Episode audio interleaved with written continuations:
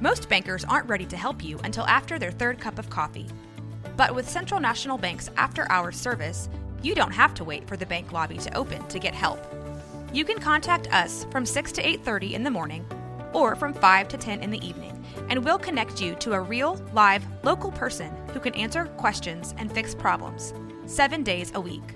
Bank different. Bank Central. Central National Bank. Member FDIC.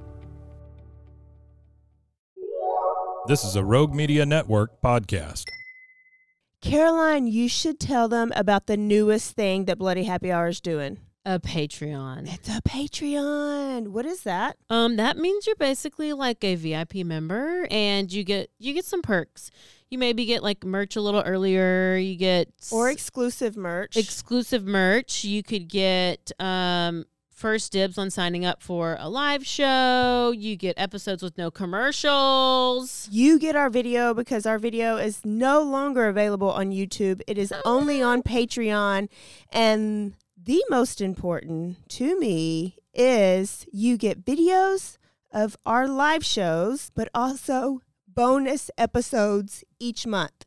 But if you're on a Patreon, you're VIP, you're going to get more. because I always have a lot of details I want to go to. I can law explain. I might read a book. This is also going to be the exclusive place that Dirty Chat is going to go to. In order to hear the full content, it's going to be Patreon. Where do they go again? Patreon.com slash bloody happy hour.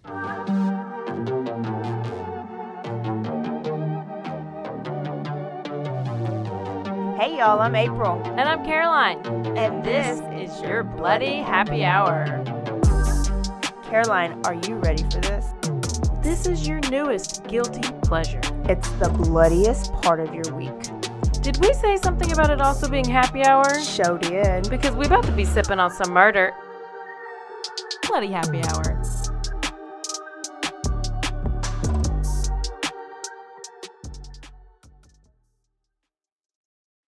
You ready? Got Yep. it? Hey y'all, this is April. And this is Caroline. And it's Tuesday, Quickie Tuesday, and I love a quickie. It's midday quickie. A too. midday quickie is always always um you know accepted. I will always accept a midday quickie. So here you go. There's actually some news for today, like right now, that's going on right now, right? Well, yeah, which I mean there is. Okay. I don't know which one we're just The only one I'm thinking about is Gypsy Rose is officially out of prison. yes. She I free. She free. I think she only did like seven years. Well, good because Yeah. I mean she, She I don't even know why she I haven't do- delved into that story Uh-huh. yet, but it's wild. But also today, what just happened Mm-hmm. is the Idaho house has officially been demolished. It's It is gone. gone. They said they wanted to do it before the kids got back from break. Family's not happy about it.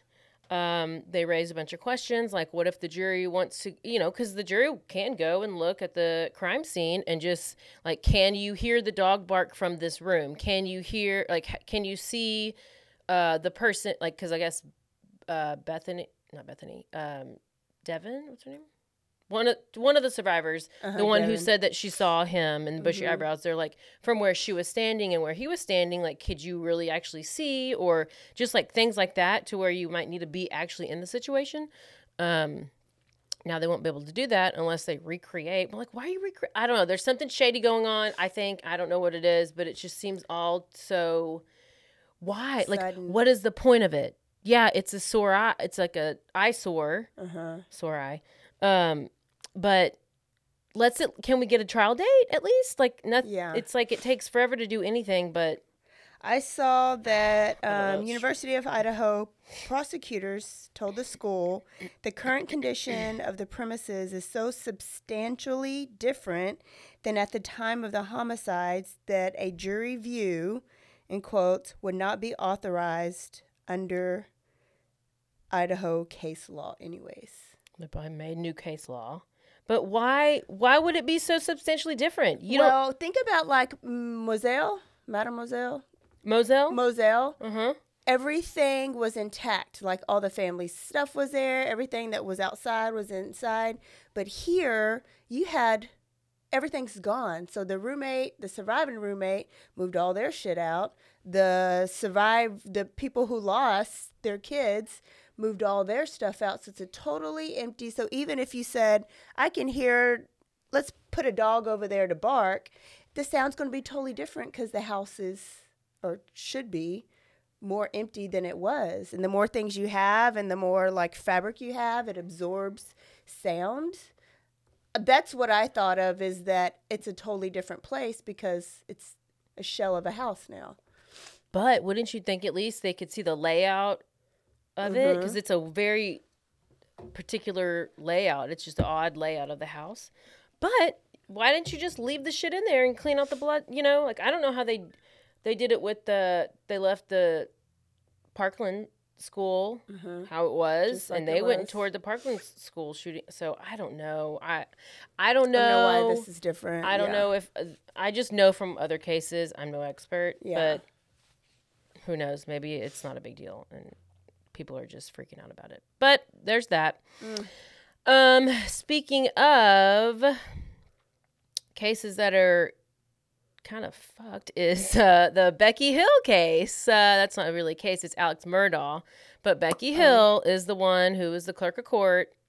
We've talked Oh, about this. uh-huh, yeah. uh-huh. She's the one who wrote the book and blah, blah, blah. Well, there's been a new situation that's come out of this. So not only is it's ongoing. Oh this goodness, Becky, the this Be- okay, yeah. she was a clerk of court for the case. She was the one who was accused of jury tampering throughout the whole trial. Um, Miss Becky over here playing whack a mole with the publicity. She is uh, now facing plagiarism allegations for stealing from a draft of a BBC News article for her book. And the plagiarism accusations stem from her co author. So the co author found out about this plagiarism and then is the one who was like, I want to get, I'm pulling out of this. like, this is Oh, not yeah. how we do things. And they pulled the book, ho- stopped all the sales, and it's no longer available to purchase. So let me read you what the article said and then what was said in her book. This is the article. To know South Carolina's low country is to know the Murdaugh family name. Between 1920 and 2006, three generations of, generations of Murdaugh men presided as chief prosecutor for the state's 14th judicial court, the longest such stretch of family control in United States history. They were the law, says Mr. Nettles. Okay, that was part That was the from the article. Uh-huh. Yes.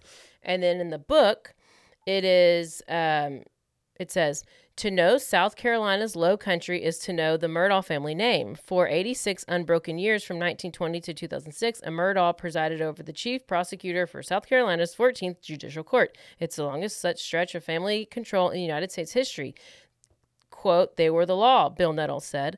For even longer, the Murdaugh men worked at the family funded uh, founded litigation firm, building a small fortune and cultivating their dominance in all concerns of the on in all corners of the Low Country. So the reason that all this came out is because there was a FOIA request, which is a Freedom of Information Act. So basically, you can since she works for the government, she her her emails are able to be accessed to the public. Like you just have to put in a request and you can access the emails.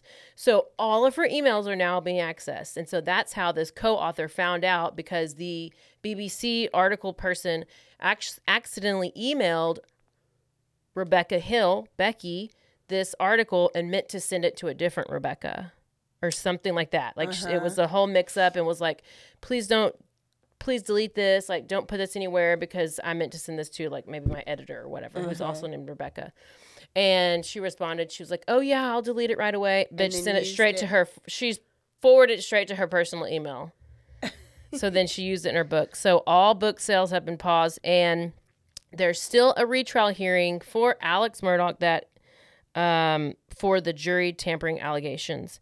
And there's the ethics complaint that accuses Becky of abusing her office for personal gain regarding her actions concerning the book and published about the trial, which at this point it doesn't seem too far fetched. And my prediction is that there will be a retrial for the murders. Uh, it's so easy to summarize other people's words or give them credit.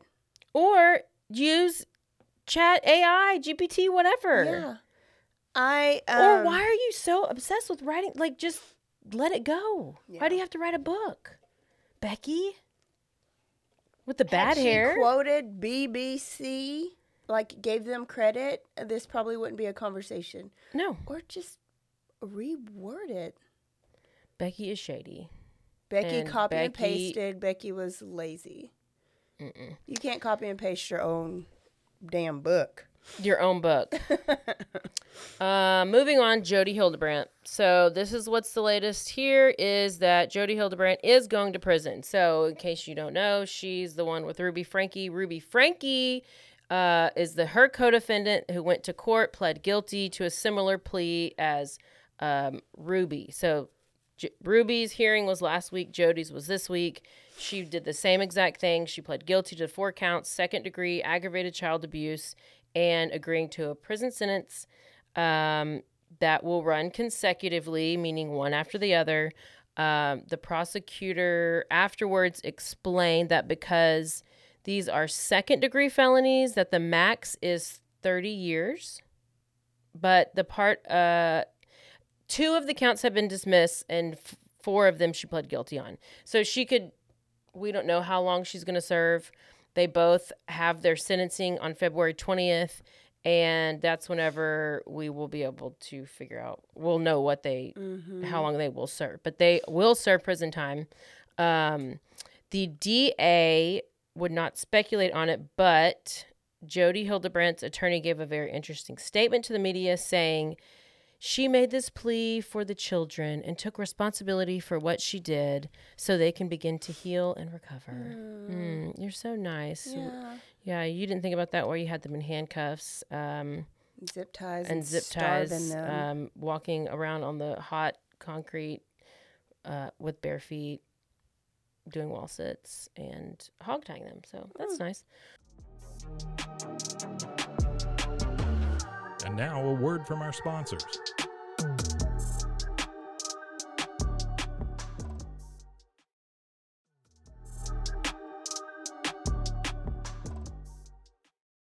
Um, and then the big story Savannah Soto. Oh yes, man! I was so into the story. Like I was just ready. I was ready. I was ready. 18 year old Savannah Soto, a pregnant woman from Leon Valley, Texas, near San Antonio, disappeared one day before she was scheduled to be induced and have her baby. She was reported missing by her family on December 22nd and was last seen, or reported missing on the 23rd, last seen on the 22nd. Her family said that she was a week past her due date, and police had confirmed that she had completely missed her appointment to be induced. So on Christmas, police department issued a clear alert, which is sent out to uh, sent out for missing, kidnapped, or abducted adults. However, they only sent it to Leon County. They didn't send it all over the area. Like they didn't send it to. It just went to that one county. Like that was a big deal, I guess, because they should. For the missing persons. Okay. yeah. but somehow it ended up like at least a big story because it was on a missing persons page that I follow. Uh-huh. And so I saw people in Waco finding it and sharing it just from this missing persons page. Yeah, like it it blew I just remember seeing tweets all of a sudden I was seeing her name and I was like, "Who is this girl and what's happening?" So she was born on August 22nd, 2005 to Gloria and she grew up in San Antonio with her mother and brothers. And a little over a year ago, Savannah's younger brother was brutally shot and killed. He was 15 years old. So this is this is one of the cons- there's a few theories because we don't know what uh-huh. happened and it could be that it was retaliation from so the brothers killed the suspected murderer goes on trial and then there's this huge brawl in the courtroom and there's like maybe her family is going and beating up the guy who's on the stand who's the alleged murderer. Uh-huh. And so they're saying maybe this could be retaliation but also her boyfriend who was her baby daddy is also into some nefarious things mm. drugs deals. Like there's a picture of him with like stacks of bill- yeah. So while she was in school, she met this guy, Matthew Guerra. Guerrera. Their relationship turned from friends to being a relationship and um, she was 15 at the time, and he was four years older than her. Um, it was on and off, but at some point they eventually were together, and she finds out that she's pregnant.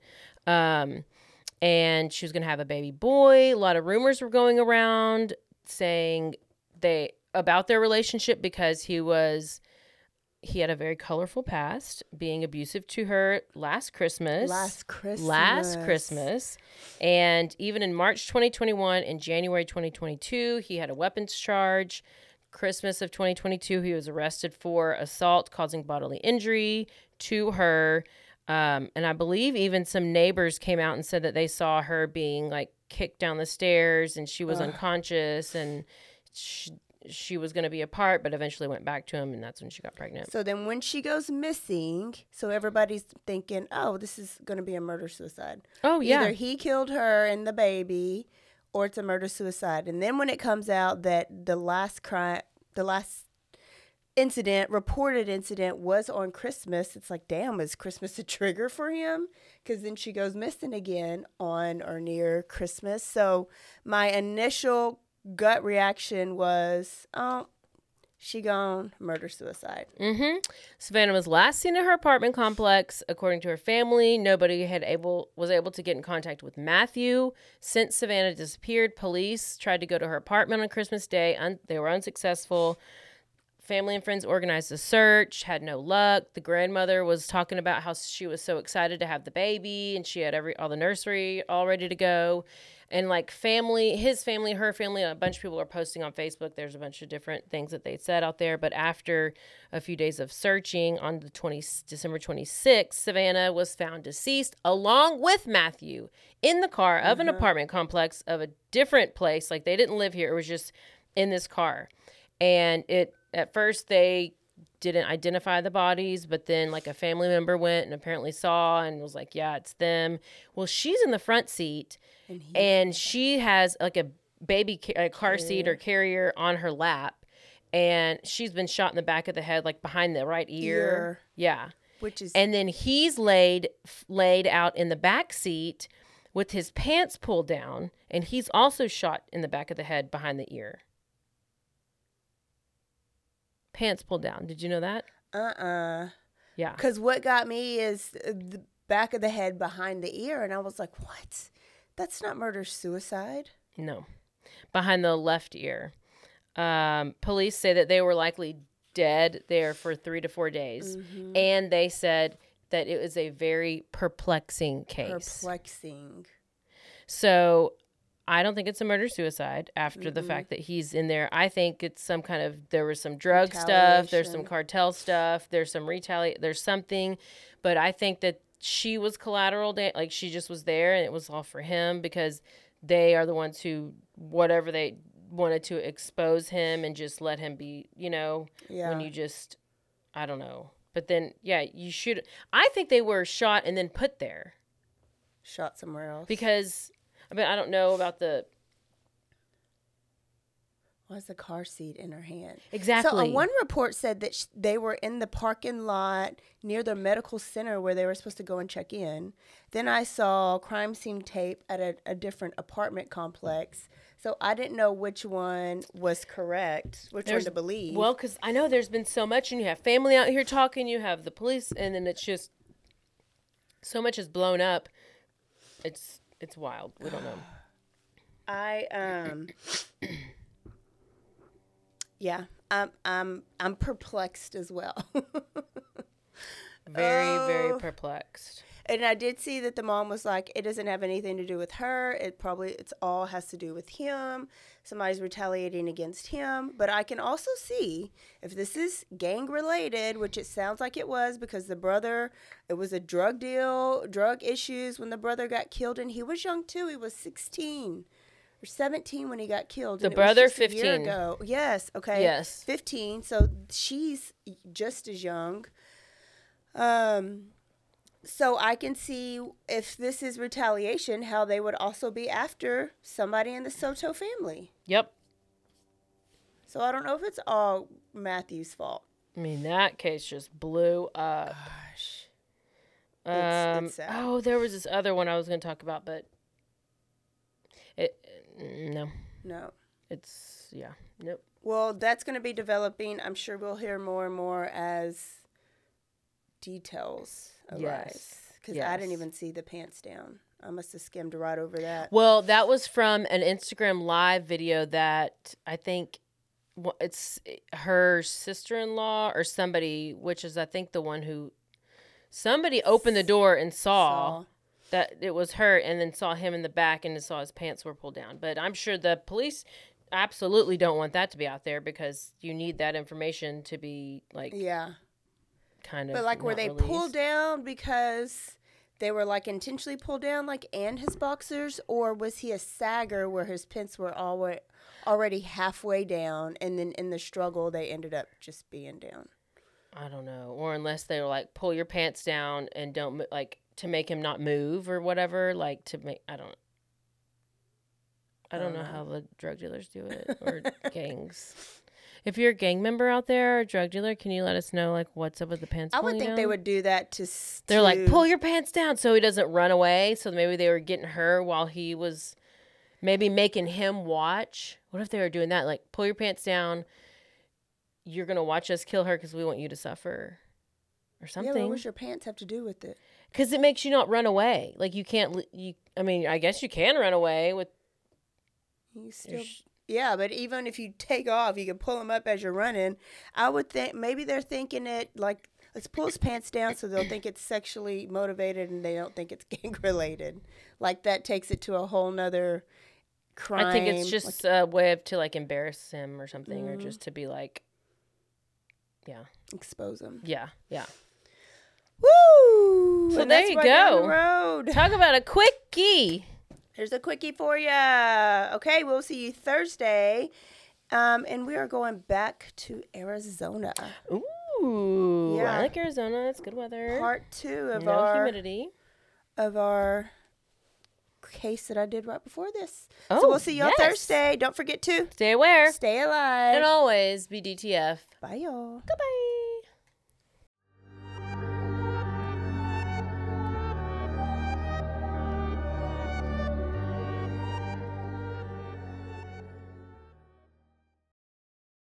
Hey, I'm Blair. And I'm Brittany, and we're the host of By the Cover Podcast. we cover everything from mysteries, thrillers, romance, chick lit, and even some smut. Don't forget the smut. Yeah. We're so excited to get this thing going and share this with you guys. We've been talking about this for months and it's finally, finally happening. yes, Special shout out to Rogue Media for helping us with this. for sure, for sure. You can find us on Instagram at by the cover underscore podcast. You can also find us on Facebook and TikTok, so don't forget to give us a follow on those two also. We are so excited to dive into some of our favorite books and share those with you. We can't wait. Hope you love it.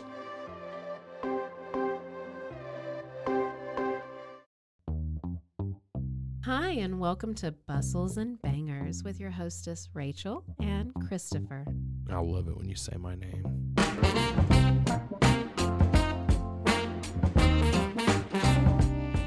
And you didn't say hi. I didn't. You you just kept going. I'm going to introduce the book. I'm not It's- reading it It's because I don't like reading. girls like cowboy butts, you know, and those jeans don't hide anything. Mm. Find us on Instagram at Bustles and Bangers or on RogueMediaNetwork.com. Hey, I'm Katie. And I'm Summer, and this is Monsters in the Attic. So we thought we'd bring people on. It's very real, and we're fortunate to have a lot of friends who have a lot of monsters, and we can't wait to share them with you. I love that, that we're so fortunate that we have so many friends with so many monsters. Where can people find us? Facebook, Instagram, and everywhere they listen to their favorite podcast, They can find me at my therapist office. as they should.